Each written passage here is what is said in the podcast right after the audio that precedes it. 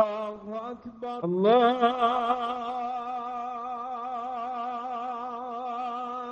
أكبر. الله أكبر. أشهد أن لا إله إلا الله. أشهد أن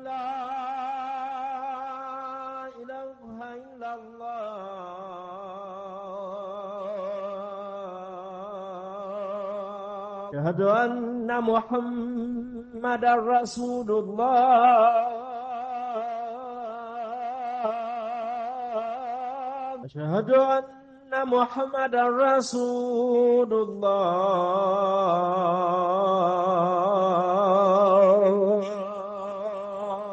هيا على صلاة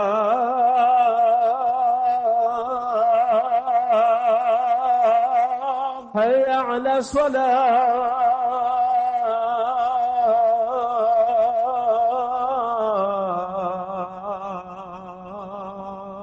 حي على الفلاح.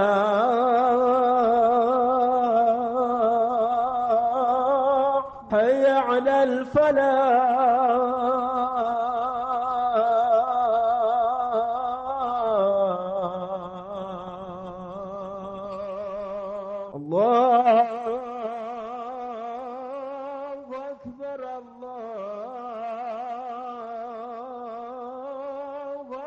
لا إله إلا الله.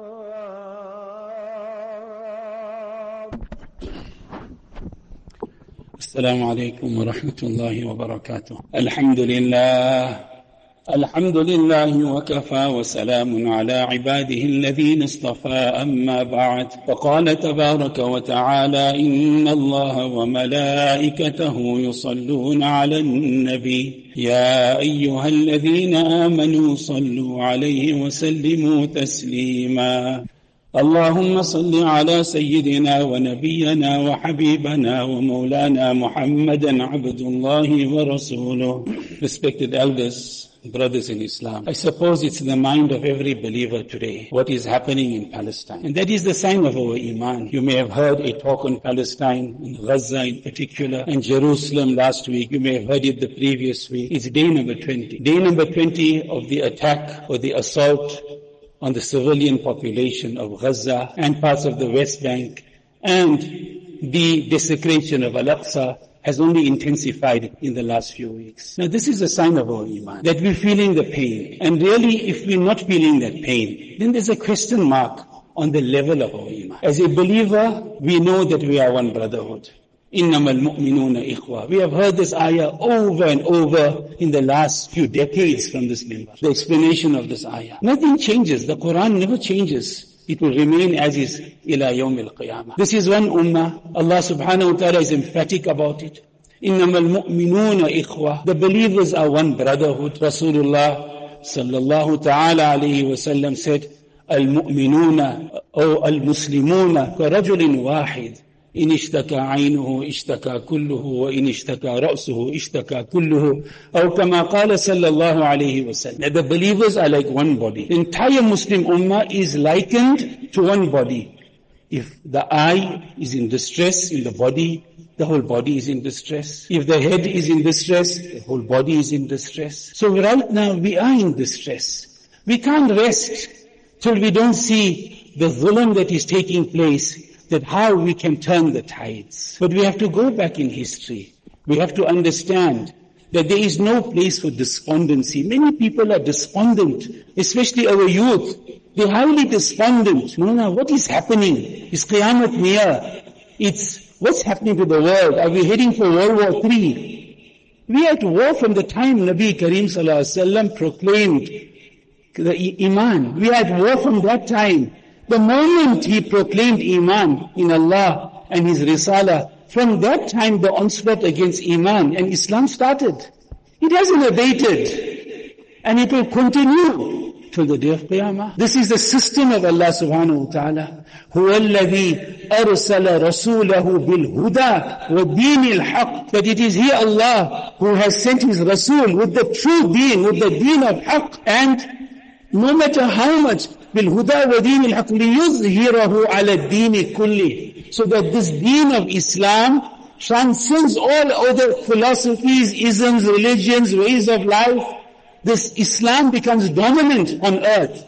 ولو كره الكافرون ولو كره المشركون as much as the, the mushrikeen, the kafirin, they hate deen of Islam. They hate it with a passion, but they will never ever be able to obliterate it ever till the day of Qiyamah. Nabi Sallallahu Alaihi Wasallam said, لا يزال على أمتي طائفة. That there will always be a group of people on this earth, إلى آخر الحديث. That you will not be able to oppose them if you go against them. There'll always be a group in this ummah, ummah Muhammadiyah, if you try to oppose them, you will not be able to oppose them. You'll never be able to vanquish them. Where are they, Sahabas? Where are these people? In and around Jerusalem. Quds. In and around there. We have seen such valor. We have seen such courage that it gives us courage to see what is happening. Today with social media, it has its benefits and its cons, but alhamdulillah, one benefit is that news is instantaneous and we are getting information directly from Gaza itself. And Gaza, if we go to see, why is it so significant? Some historians say it's the fourth most ancient city in the world, Gaza. Now if we look at Gaza today, it is the largest open air prison. We often hear that. The largest, of, and it is the largest open air prison in the world. It is surrounded totally by the Israelis, totally by the Zionists. Rather we use the word Zionists totally surrounded by them, whether it's from the air, whether it's from the Mediterranean Sea, or it's from, from occupied Palestine, it's from that area. It has two borders with occupied Palestine, and it has one border in the south with Egypt, the Rafah border, but that border also is closed. Now let's look at why we are in this situation. Let's look historically why. The last known Muslim leader was the Ottoman leader, who was the generally recognized, accepted Khalifa of the Muslims, based in Turkey, in Istanbul, the Uthmani Khilafah. And we know exactly how well the Uthmani Khilafah ruled for over five centuries. They ruled the Muslim world. Mecca, Medina, Jerusalem, all this fell, and Sham, all this fell under the Uthmani Khilafah. It was one of the biggest khilafats or biggest uh, sovereignties in the world at that time. And perhaps till the day of Qiyamah. So Allah subhanahu wa ta'ala had the entire control, left the control of the Haramain Sharifain and all the Muslim lands under the Uthmani Khilafat. And we know the enemies of Islam, this is the modus operandi always divide and rule. And they plotted, and they planned, and they went to the Arabs, Arab leaders, the Arab viceroys, the Arab vicegerents of the Turkish Osmani Khilafat based in Istanbul. And they tried to make them revolt against the Khilafat. That you people are Arabs and you the Turkish people ruling over you. How can that be possible? And we know many of us are aware of the history of Lawrence of Arabia and how he connived. And finally there was a revolt by Sharif Hussein, the governor of Hijaz against the Uthmani Khilafat. And this is the tragedy of the Ummah, that they use us to divide us. And finally, the whole plot was the disintegration of the Khilafat. Today we have no Khalifa. For a hundred years, how many of us are aware of our history? Recent history, leave alone past history. That is a hundred years 1923, when the Khilafat came down, in 1924 it was officially abolished totally in 1924. So a 100 years or 99 years have passed since the abolishment of the Khilafah. And the Muslim Ummah doesn't have the hand of a Khalifa to protect it, the hand of a Khalifa to stand up for it. And they plotted and they planned and the Khilafah was brought down from, from within. There's a long history about the young Turks, but they brought the Khilafah down. This was the plan that when you break the khilafah down, you will break the ummah down. So the disunity of the ummah commenced. And there was nobody to stand for the Muslim ummah. Then came the weakened Turkey that was there, the sick man of Europe. It became the sick man of Europe. And in 1917, the British walked into Palestine. They took Palestine in 1917. So for over a century, Aqsa, Jerusalem, Palestine is out of our control. It's occupied not from 67, not from 48. It's occupied before that from 1917. It's occupied by the British. And the sad history of Aqsa, of Jerusalem itself, Palestine, that in 1948, when the British couldn't govern it as a mandate, British mandate, and in 1948, when the Zionists formed the, the illegitimate apartheid state of Israel, which was recognized by the UN and all the world powers, despite some Arab protests and walkout, it went ahead and the rest is history. East Jerusalem was still under Jordanian control and Gaza was under Egyptian control. And came 1967, Gaza was lost to Israel and East Jerusalem was also lost to Israel. So we're under occupation. Masjid al-Aqsa is under occupation currently. And that's the cherry on the top that they want. These are all excuses. The cherry on the top is Al-Aqsa al-Mubarak. And how significant Al-Aqsa al-Mubarak is to the heart of every believer.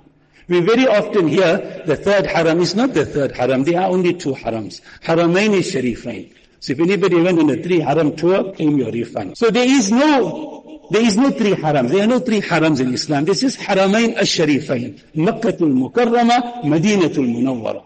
Al-Aqsa is the third most holiest site in Islam. The entire Aqsa. Al-Aqsa is not the masjid or the building with the gold dome. It's not the building with the black or green dome. It's not the Marwani Masjid underground. Al-Aqsa is the entire compound of Aqsa, 144,000 square meters in total. That entire piece of land is Muqaddas Mubarak, 144,000 square meters. Anywhere a person reads Salah on that entire 144,000 square meters, persons will get the thawab as mentioned in the hadith, which will be amplified 500 times. If a person reads Salah in Masjid al-Haram, in Makkah al-Mukarramah, that Salah, inshallah, he will get the reward of a hundred thousand Salah. How fortunate are the people of Ahl Makkah that all their salah, those who live around the haram, that all their salah is in Masjid al-Haram. Those who read salah in Masjid al-Nabawi sallallahu alayhi wasallam, the thawab is multiplied a thousand times. And in Al-Aqsa al-Mubarak, it is multiplied 500 times. One of the things we South Africans have to do is that repeatedly go to Aqsa. While we still can go, Alhamdulillah, South Africans still have some freedom of movement to go there. We need to continue go instead of going to Dubai and all other capitals of the world to waste our money. We rather go to Al-Aqsa al-Mubarak, at least for every salah, you will get the thawab of 500 salah, inshallah. So let's go back. This was the land of Sulaiman alayhi salam. And after Sulaiman alayhi salam built the masjid there in Al-Aqsa al-Mubarak, then we know what happened, that his kingdom was split into two, the north and the south. Let's fast forward a little bit, and we come to the year when Nabi sallallahu alayhi wasallam was in the trenches, the battle of the trench. When he was digging himself, when he was striking the rocks himself, Muhammad Rasulullah sallallahu wasallam, with two stones tied on his belly, striking the rocks. The Sahaba were thirsty, they were hungry, they were, they were in a state of fatigue. Nabi Sallallahu Alaihi Wasallam gave them the glad tidings as he struck the rocks that I see the Roman Empire falling. I see the Persian Empire falling. And shortly after Nabi Karim Sallallahu Alaihi demise, we see that in the time of in the Khilafat of Sayyidina Umar ibn al-Khattab radiyallahu ta'ala an in the year 638. Remember these dates, the year 638 wasn't even 12 years after the demise of Rasulullah sallallahu that Al-Aqsa, Al- or Jerusalem, it fell under Muslim hands. And he fell peacefully. It was surrendered by the Christians. They had surrendered it. And there was only one demand, that the keys will only be given to Amirul Mu'mineen himself. Sayyidina Umar radiallahu anhu never left Medina Munawwara. Once he became Amirul Mu'mineen, he never ever left because of the importance of the head of state being in his city and in his place of governance. But for this purpose and the importance of Al-Aqsa al-Mubarak, we know the story that Sayyidina Umar radiallahu ta'ala anhu, without an entourage, without a blue brigade, just simply with one person accompanying him, one servant accompanying him, on a mule, Sayyidina Umar ibn al-Khattab goes to receive the keys of Jerusalem. He was perhaps the greatest leader on earth at that time, with the Roman Empire having fallen, with the Persian Empire having fallen. And when he goes there, it is said that he had between 14 and 17 patches on his clothes. And the day when it was for him to ride as a victor and a conqueror and a fatih, when he rode into Jerusalem to receive the keys, it was the turn of the servant to ride the animal and the conveyance. And Sayyidina Umar radiallahu ta'ala was walking alongside servant. Those were our leaders. These are our heroes. So Sayyidina Umar ibn al-Khattab took the keys in the year 638 peacefully. And it remained in Muslim hands. Right through it remained in Muslim hands. Right up to the year 1099. When the Crusaders, when they took, the Christians took in a most barbaric manner, as savages, they took Aqsa again from the Muslims. So for so many centuries, from the time of liberation by Sayyidina Umar ibn al-Khattab in 638, right to the year 1099, it remained in our hands. And then it, and then 1099, for the next 88 years, it remained under Christian Crusader control. 88 years. So if we are feeling despondent about what is happening in Gaza or Jerusalem right now, remember that's not, it's not even 88 years in Jerusalem that is occupied by the Zionists. It's not even 88 years. So we need to have sabr. We need to have patience. Everything happens in due course. Victory will come in due course as well. So let's forward. There was a young man by the name of Salahuddin al-Ayyubi, rahimahullah. And from a young age, with the correct tarbiyah, this young man studied deen in Damascus. And with the correct tarbiyah, he wasn't even an Arab. He was a Kurdi. He was born in Tikrit in Iraq, a Kurdi by, by nationality. And this young boy was inspired by a pious ustad in the madrasa. And the ustad explained about the occupation of Al-Aqsa al-Mubarak, Jerusalem. And the ustad made a challenge to little children that who will liberate Al-Aqsa? This young boy, they say he was 10 years old. And he got up and he says, Ya Ustaz, I will liberate Al-Aqsa. To any person, it may seem like a dream, a pie in the sky, that this young boy, how is he going to liberate Al-Aqsa? This young man was driven. He had motivation, and this is a lesson for our young, our young boys and our youth. That this young boy had such motivation, such courage, such zeal, such an endeavor that he took on. And he programmed himself. And they say he never used to laugh or smile even as a child. He had a mission ahead of him. Even, even food lost its taste for him. Salahuddin al-Ayyubi rahmatullahi alayhi rahmatan wasi'ah. He's buried in Syria, by the way. So, he goes on, he joins the army, he climbs the ranks, and he was inspired by Nuruddin Zangi, who was the pious Muslim ruler or king at that time. He was inspired by him as well for his justice. And as he climbs the ranks and, and he starts leading the forces, and his, his entire mission was the liberation of Aqsa. He had also built a mimbar, a wooden mimbar, as a motivation for himself that when I enter Al-Aqsa al-Mubarak, I will place my mimbar in the masjid. So the mimbar is to travel with Salahuddin al-Ayyubi. With the army is to travel. And Alhamdulillah, Allah subhanahu wa ta'ala on His blessed hands gave us once more again victory. And in the year 1187, Alhamdulillah, Jerusalem and Al-Aqsa al-Mubarak came back into Muslim hands. So the year 1187, we go to the passage of time and it's the year 1917 when the Uthmani Khilafat had weakened so badly and they were so much in debt and they were not a force to be reckoned with anymore because of the internal strife against the Khilafat. And this is the tragedy of the Muslim Ummah. The destruction of the Khilafat. We haven't understood the importance of the Khilafat. And in 1917, the British walk in and they occupy it. And the rest is recent history. In 48, Israel was formed by the UN and recognized. And then in the year 1967, Al-Aqsa was officially occupied by the Israelis. And as we said today, we're under occupation. And in our lifetime, will we see the freeing of this occupation? Will we, re- will we be removed from the yoke of this occupation which is an oppression?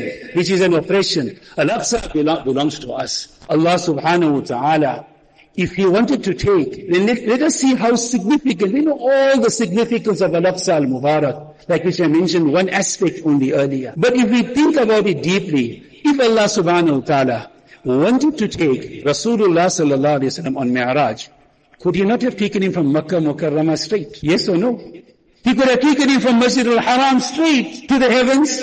But Allah subhanahu wa ta'ala first transported Rasulullah sallallahu alaihi wasallam from Makkah to Mukarramah to Baytul Maqdis, to Jerusalem first, to Al-Aqsa first. There's a very big significance in this. That the control and the custodianship, among many other things, the custodianship of Al-Aqsa has passed on from the Banu Israel to the Banu Ismail. It has officially passed on now. The Banu Ismail, they are the custodians of Al-Aqsa al-Mubarak. They have got the legacy of the Anbiya alayhi salatu wassalam. So Allah subhanahu wa ta'ala transported him miraculously. This is our iman and our belief. Physically, Nabi Kareem sallallahu alayhi wa was taken to Al-Aqsa al-Mubarak.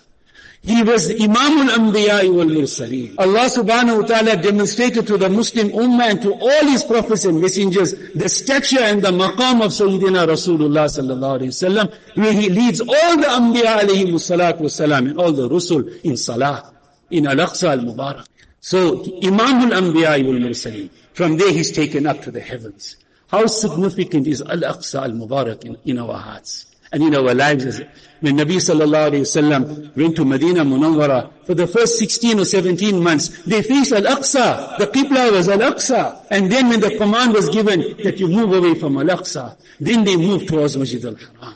So it was the first Qibla of the Muslims as well. So this is the significance. Now coming back to despondency which you mentioned, mentioned, there is no place for despondency. A mu'min is never despondent.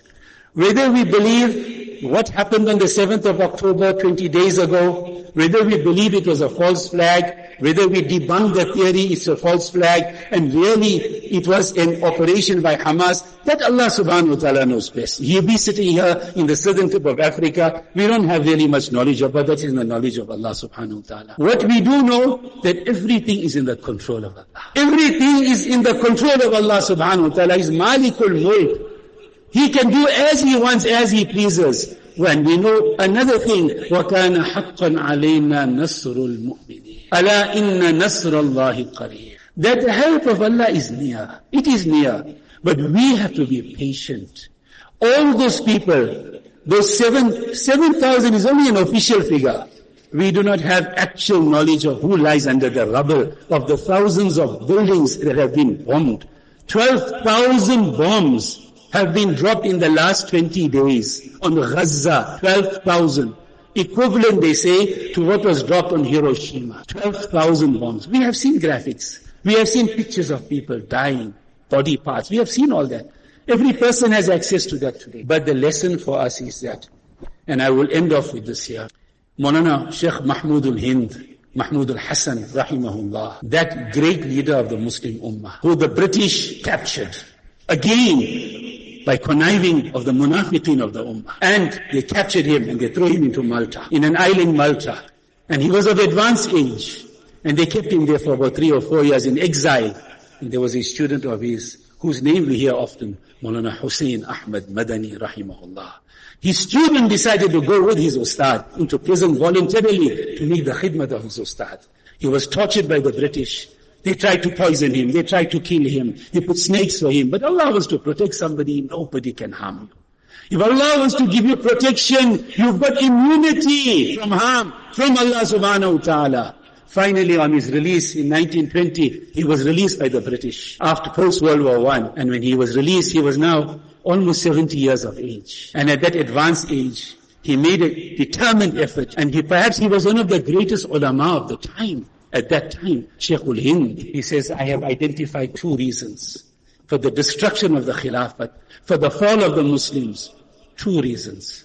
And those same two reasons are as valid as they were in 1920 as they are valid in 2020. He says, what are those two reasons? He says, the first one, abandonment of the Holy Quran Abandoning the Holy Quran and the Sunnah of Rasulullah sallallahu alaihi wasallam, obviously follows. And the second thing, the disunity in the ummah. And if we really introspect, those reasons are as valid today as they were valid 103 years ago. Allah subhanahu wa ta'ala, give us tawfiq, give us hidayat, bring us back into the Quran Sharif, the Sunnah of Rasulullah sallallahu alayhi wa sallam.